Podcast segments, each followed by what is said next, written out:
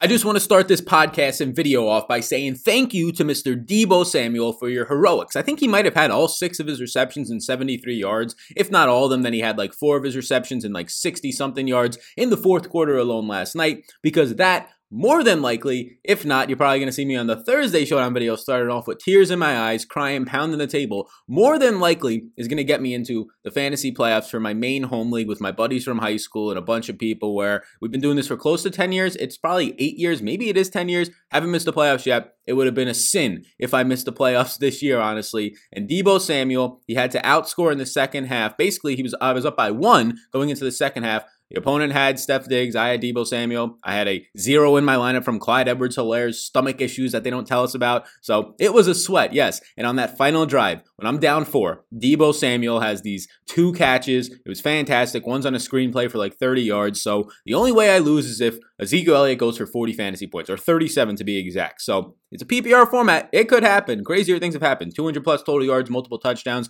Let's just fingers crossed. Fingers crossed here it doesn't happen. But what a great way to start off. What a great way to end last night's slate with the Jordan Reed touchdown to end the game with like 40 seconds left. Jordan Reed, me having 48% of him, also having a good amount of Logan Thomas, about 30%, ended up coming in underweight on Eric Ebron, who had himself 3 drops. Also a decent performance, but his 3 drops really cost him as well. So yes, Jordan Reed gets us there, ending up profiting over last night on DraftKings, on SuperDraft. So be sure, if you're here right now, to prepare yourself for the schmacking that's coming, because we're feeling good. We're dripping right now with confidence that hopefully Ezekiel Elliott, again, doesn't crush it, but we're dripping right now with confidence. If you just found me right here, this is going to be your first time viewing Sal Vetri, the experience that you're going to be getting here, the Showdown slate, because you said, you know what? Hey, I got to go try something new. All these other guys, all these other jabronis that are 40 and 50-year-olds and dusty. And don't worry, I'm not talking about you, the viewer, if you're in that age group. It's not every single person, but we know these fantasy analysts, the one in the industry that just say the same stuff, regurgitate the same exact stuff, have no energy when they're speaking, right? They're 40 and 50-year-olds complaining about 30 to 32-year-old men calling them dusty. Meanwhile, they're looking at themselves in the mirror and they're kind of looking like they could use a little bit of a dust off. You know what I'm talking about.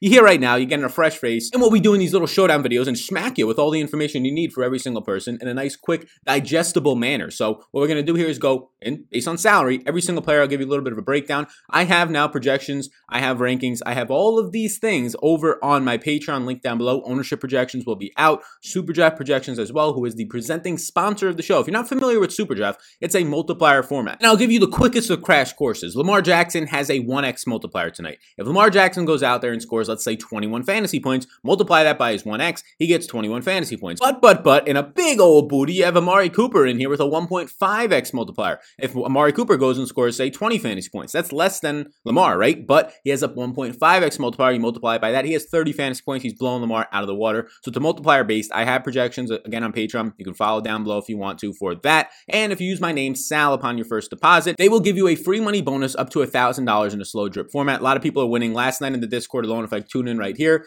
somebody ended up winning. Let's see, over $3,000 again. And this person who won $3,000 has won a couple other times in there. I think a $4,500 winner, a $5,500 winner. We've had somebody in the Discord win $25,000 rooskies. Kevin individually reached out to me, $35,000 overall now from starting at $100. So that's simple. Somebody started at $10, reached out to me. They're already up to $7,000 within the past couple of weeks on SuperDraft. Just easier competition over there. That's basically it. And if you have projections, you're facing easier competition with even more of an edge, but you're going to be in a good spot. Check it out. The proud sponsor of the show, SuperDraft, linked down below. Like and subscribe as we get into this bad boy. And let's start off with Lamar Jackson. Let's give you all the information that you need to know right now to get yourself a little bit of a schmacking going on here. So Lamar returning in this one officially now, although some Ravens are not like Mark Andrews and likely not Willie Snead. I think today is now 9 days. You need to be at least 10 days until you can come back, right, and actually play in a game. Lamar Jackson is just going to be able to pass that. You're not going to have probably Willie Snead or Mark Andrews pass that. But again, we'll see later today on Willie Snead. Mark Andrews also has diabetes, which is an at-risk thing. Now, he's one of the most healthy person you can imagine with diabetes and the type that he has to actually be able to fight off this type of a thing, but still a high-risk type of thing. Maybe it even keeps him out an extended week, but he's just not in that threshold to actually return yet. Lamar Jackson's going to have a negative 23% pass blocking advantage, and that's pretty worrisome because this is a terrible pass rush for Dallas. They rank 28. So that just tells you all you need to know about the protection that Lamar Jackson is getting this year. Now he's throwing 28 times per game. He's only having 195 passing yards per game. He's been off this year, attempting just 3.3 deep attempts per game. His 7.1 yards per attempt is not great, but the upside in Lamar Jackson is, one, he's relatively cheap on this slate. Normally, and because this is not the same Lamar Jackson as last year, he was $13,000, $13,500. Now you're getting him at his $11,600. And if you know my content and you watch my content, and if not, again, welcome. Round of applause to you. You found me. You having a having yourself a good time now, and you got the person that you need to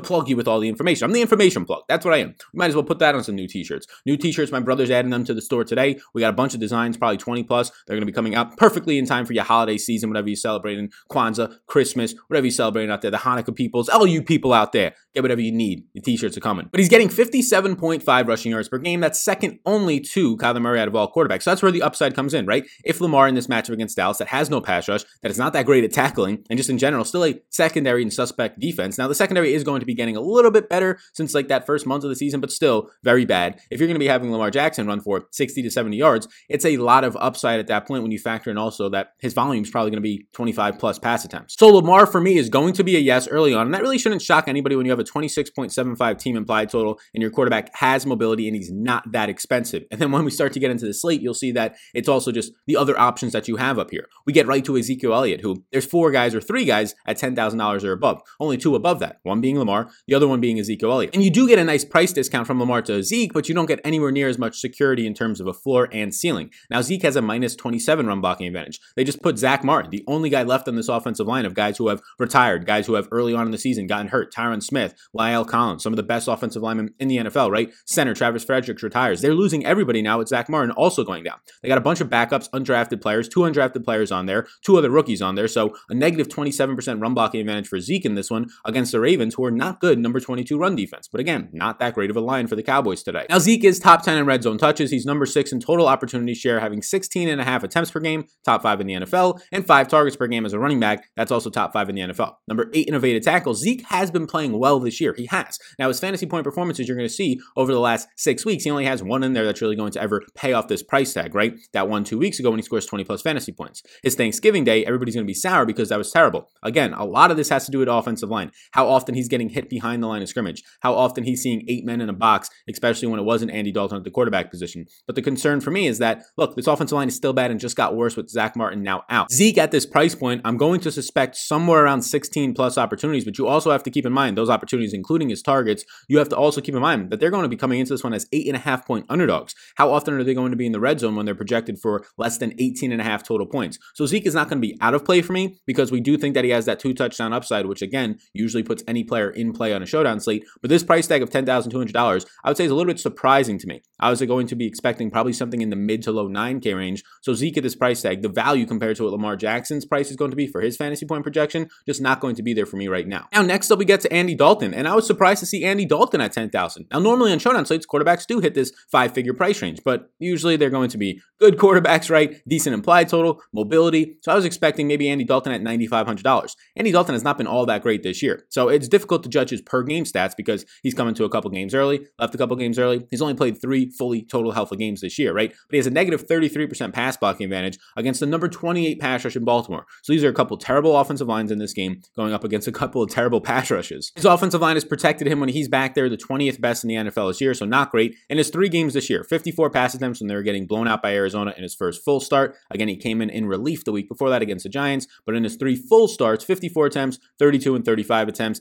and he's averaging only 228 yards per game. Does have 5 touchdown passes in those 3 games though. Not great, right? If you get 2 in this game and only 228 yards, you're probably not paying off this salary. So there's low upside here. Andy Dalton for me, again, since he is a quarterback on the slate, I'm not going to be putting him as a no, but out of the 3 guys we talked about so far, if you're building and trying to cater this to not only people like myself who play 150 lineups, but also people like myself who play single entry, 3 max, just 1 to 5 lineups, I would probably choose Lamar, Zeke, and Dalton in that order of the pricing. I am a little bit worried on Andy Dalton right now in his pricing. Again, facing this secondary of Baltimore where Jimmy Smith is getting healthier, Marlon Humphrey is still playing as good as you possibly can, Jimmy Smith when he is healthy playing very well, Marcus Peters having a down year for Marcus Peters, but still an above average year at the cornerback position. That is a concern. Chuck Clark is playing fantastic. Patrick Queen, linebacker, is playing very well as well. One of the rookie of the year candidates on defense if Chase Young did not exist on this planet. So Andy Dalton for me is again a little bit overpriced, especially for what you can get for just finding that extra $1,600 to get to Lamar. And on this slate, you're going to find all the money in the world when we get down to the cheapies on the bottom. Next up is Amari Cooper. He'll actually have a positive 16% matchup against Marcus Peters, who he does have 15 pounds on, according to Pro Football Focus. Amari's been good this year. He's been good also with Andy Dalton. He's been the one stable piece with Andy Dalton this year. He has a 22% target share on 9 targets per game. He's playing out of the slot 21% of the time. He's number 14 in yards after the catch. And let's just look at what Amari's been doing since basically he's had Andy Dalton as his quarterback. Now, obviously, we know what he was doing with Dak. He was arguably the wide receiver 1 in fantasy before Dak went down. But with him having himself, Andy Dalton, as his quarterback, In his first start with him, he had 20.9 fantasy points, a top 8 wide receiver that week, 7 catches, 79 yards, and a touchdown. And Andy Dalton gets hurt week 7, but he still puts up production that week, 7 catches for 80 yards, a decent performance as well. Then Andy Dalton comes back from injury in week 11 against Minnesota. Amari goes for 6 for 81 on 7 targets, 14.1 fantasy points. His floor with Andy Dalton has been basically 14 fantasy points. And then you get the Thanksgiving game, which was fantastic. He was our that one dude on Thanksgiving. You get him to go for 6 catches, 112 yards, the big touchdown as well. So a couple times also, if you include the bonus on the Thanksgiving game, over 26 fantasy points. So a couple times him going over 21 fantasy points, and in his 4 starts with him, nothing lower than 14 fantasy points. Amari Cooper is the one floor piece in this offense with Andy Dalton being in it, but he's priced for it at $9,600. I don't think that Amari Cooper is underpriced. I don't think that he's overpriced. He's probably appropriately priced. Maybe if he was like $200 less, it would be more appropriate, but based on this slate, I do think that he's fairly priced at this point. He has 5+ receptions in 3 straight games and 5+ targets in every game this year but one. So Amari Cooper, relative to some of these other guys up here, is going to be a yes, meaning that I do prefer Amari to Andy Dalton, to Ezekiel Elliott when you factor in the price tag. Now getting down to JK Dobbins, who did not play in the last game. Him and Ingram were eligible based on, it was like the exact day that they can come off the COVID list, but they did not take the risk on playing them. They did travel with the team on a separate plane, but now JK Dobbins is $8,600, and we know why. Look, you just have to look back a little bit. Now he's going to have a negative 5% run blocking advantage against Dallas's number 27 run defense, so still a decent spot, but he's going to project out, and DraftKings is pricing him as if he is the RB1 on this team, because the last time that we saw him, we got as a rookie a season, but also career high, 17 touches in week 11, 16.5 fantasy points. He finished as the RB8 that week. He also saw 3 red zone touches that week as well, and not only was J.K. Dobbins balling out as the every touch king, well, not every touch, you saw Gus Edwards getting touches,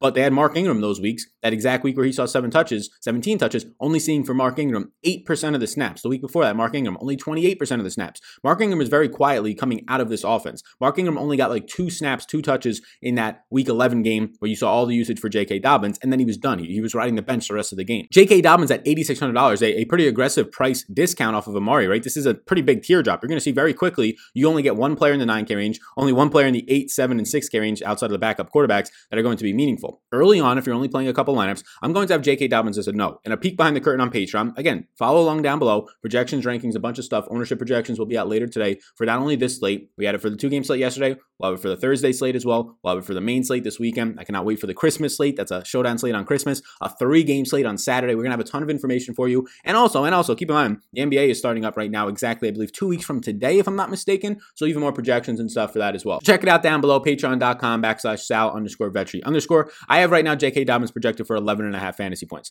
Now, as an 8.5 point favorite, this is very nice. But J.K. Dobbins on the season only has 2 goal line carries. Gus Edwards has actually been the goal line back. Mark Ingram also has more goal line touches. So J.K. Dobbins is going to be more involved in the passing game, which is good to see, but is it enough, right? Is it enough if J.K. Dobbins at this price point has 14 carries for 80 yards, very good day on the ground, but then only 2 receptions for like 20 yards, right? Is that going to be enough for you, like an 11.5, 12-point performance to pay off this price tag? I personally am saying no right now. Now, if you're playing a lot of lineups, get to him, but if you're playing like 1 to 2 to 3 to 5 lineups, 10 maybe even, I'm probably not getting there. J.K. Dobbins right now is my 3rd worst value play in the entire slate, factoring in everybody's price tag. Next up, you get a priced up Hollywood Brown after he goes off with Trace McSorley and kind of a luck box touchdown, right? You ended up seeing the end of that game. Shout out Trace, shout out Penn State on the shirt right now. Love myself some Trace McSorley. Was wishing that he actually got the start today if Lamar was not going to return. You get a positive 12% matchup against Jordan Lewis in the slot, where Hollywood Brown is playing a lot more this season in the slot. A 23% target share on 6 targets per game, and he's number 6 in the NFL in his team's air yard market share to this point, and he's number 4 in the NFL in deep targets. Those are targets of 20+ yards. There has not been a better matchup this year for Hollywood Brown, where his quarterback, who has been struggling a lot, Lamar, coming into this game cold, will now have, again, his best matchup of the entire season in terms of secondary play, in terms of being able to actually roast some players.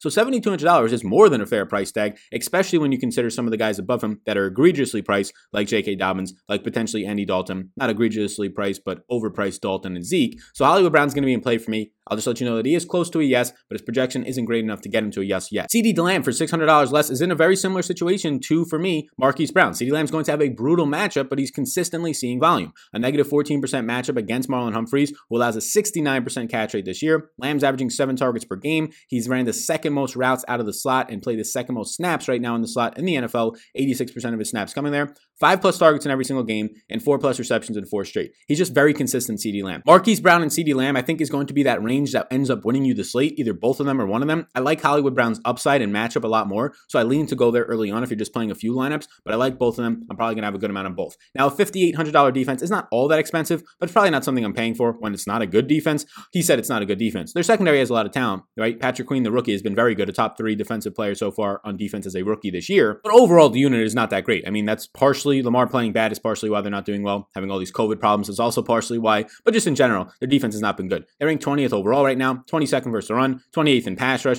26th in tackling. Those are all bad numbers. Now, 12th in coverage is obviously good, but you suspect that when you have Marcus Peters, Jimmy Smith, Marlon Humphrey, Chuck Clark, all these guys, right? So the Ravens defense of $5,800 personally for me is not something that I'm going to end up getting to all that much of. I think they might be, are they one of my worst? Yeah, so the Ravens defense right now are my fourth worst value on the slate right now. I have the Ravens defense at $5,800 projected out for 8 fantasy points flat. That's not great. On Superdraft, there's no defenses on Superdraft, which is another reason why I like them. You don't have to worry about these damn stupid like fumble recoveries at the end of the games or pick six to end of the games or punt return touchdowns costing you a lot of money just a random events. Superdraft knows what they're doing. Another reason why, again, I like them because I've been buying and signing petitions, not really, but I would, for defenses to get out of DraftKings. If you play FanDuel there as well, it's just the most random position. I hate it. I don't want it. So Superdraft, nice way to not have to sweat some random stuff happening on defenses that has no way to actually be projected and then it just comes down to luck. We talked about how Mark Ingram wasn't being used. I suspect he returns tonight as well at $5,600. He might be the worst price player on the slate. Look, he missed week 12, but he only had 29% of the snaps in week 10. And then in week 11, he only gets 8% of the snaps. He was not hurt. This is just them saying,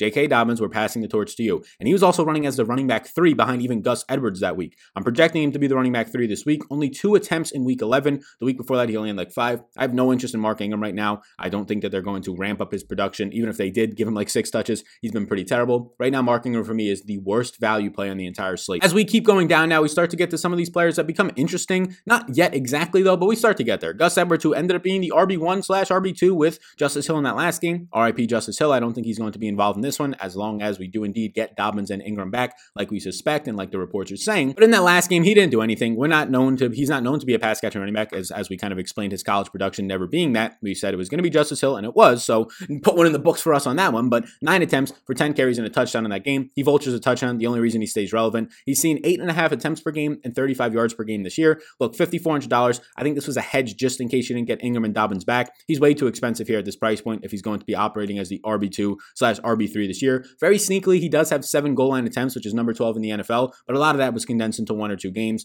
I'm not going to have any interest in Gus Edwards right now, which means that if I had to pick a Baltimore Ravens running back, it would be J.K. Dobbins for the upside, but right now at their price points, I don't really have all that much interest in any of them. Dalton Schultz is a fair price point of $5,200. It's very appropriate for what he's been doing this year. Dalton Schultz has been very quietly one of the best fantasy tight ends in terms of consistency. It's not hard to do that as long as you're half consistent in the NFL. Look, he has a bad matchup against Chuck Clark, who's been very good against tight ends, allowing just 0.51 yards per cover. So that's not encouraging. But you're getting a 15% target share on 6 targets per game. That's number 7 in the NFL. He's running 35% of his snaps out of the slot right now. Well, that's actually going to end up being number 2 in the NFL for tight ends. So very good usage. Very quietly, he's top 5 in tight end receptions, and he's had 4+ catches in 5 straight games as a tight end. Look, 4+ catches for a tight end in 5 straight games with a decent average depth of target. You're basically averaging 8 or more fantasy points per game, and he's seen the touchdown upside. So Dalton Schultz, he's not a slam dunk yes for me, but he's definitely in play for me. Let me see what he looks like over on Superdraft. Dalton Schultz on Superdraft, yeah, he's kind of in that second tier of options of like, you have these 3 top end options who we can talk about in a second if you stay tuned for some more Superdraft hints. Promo code SAL, my name, gets you that free money bonus up to $1,000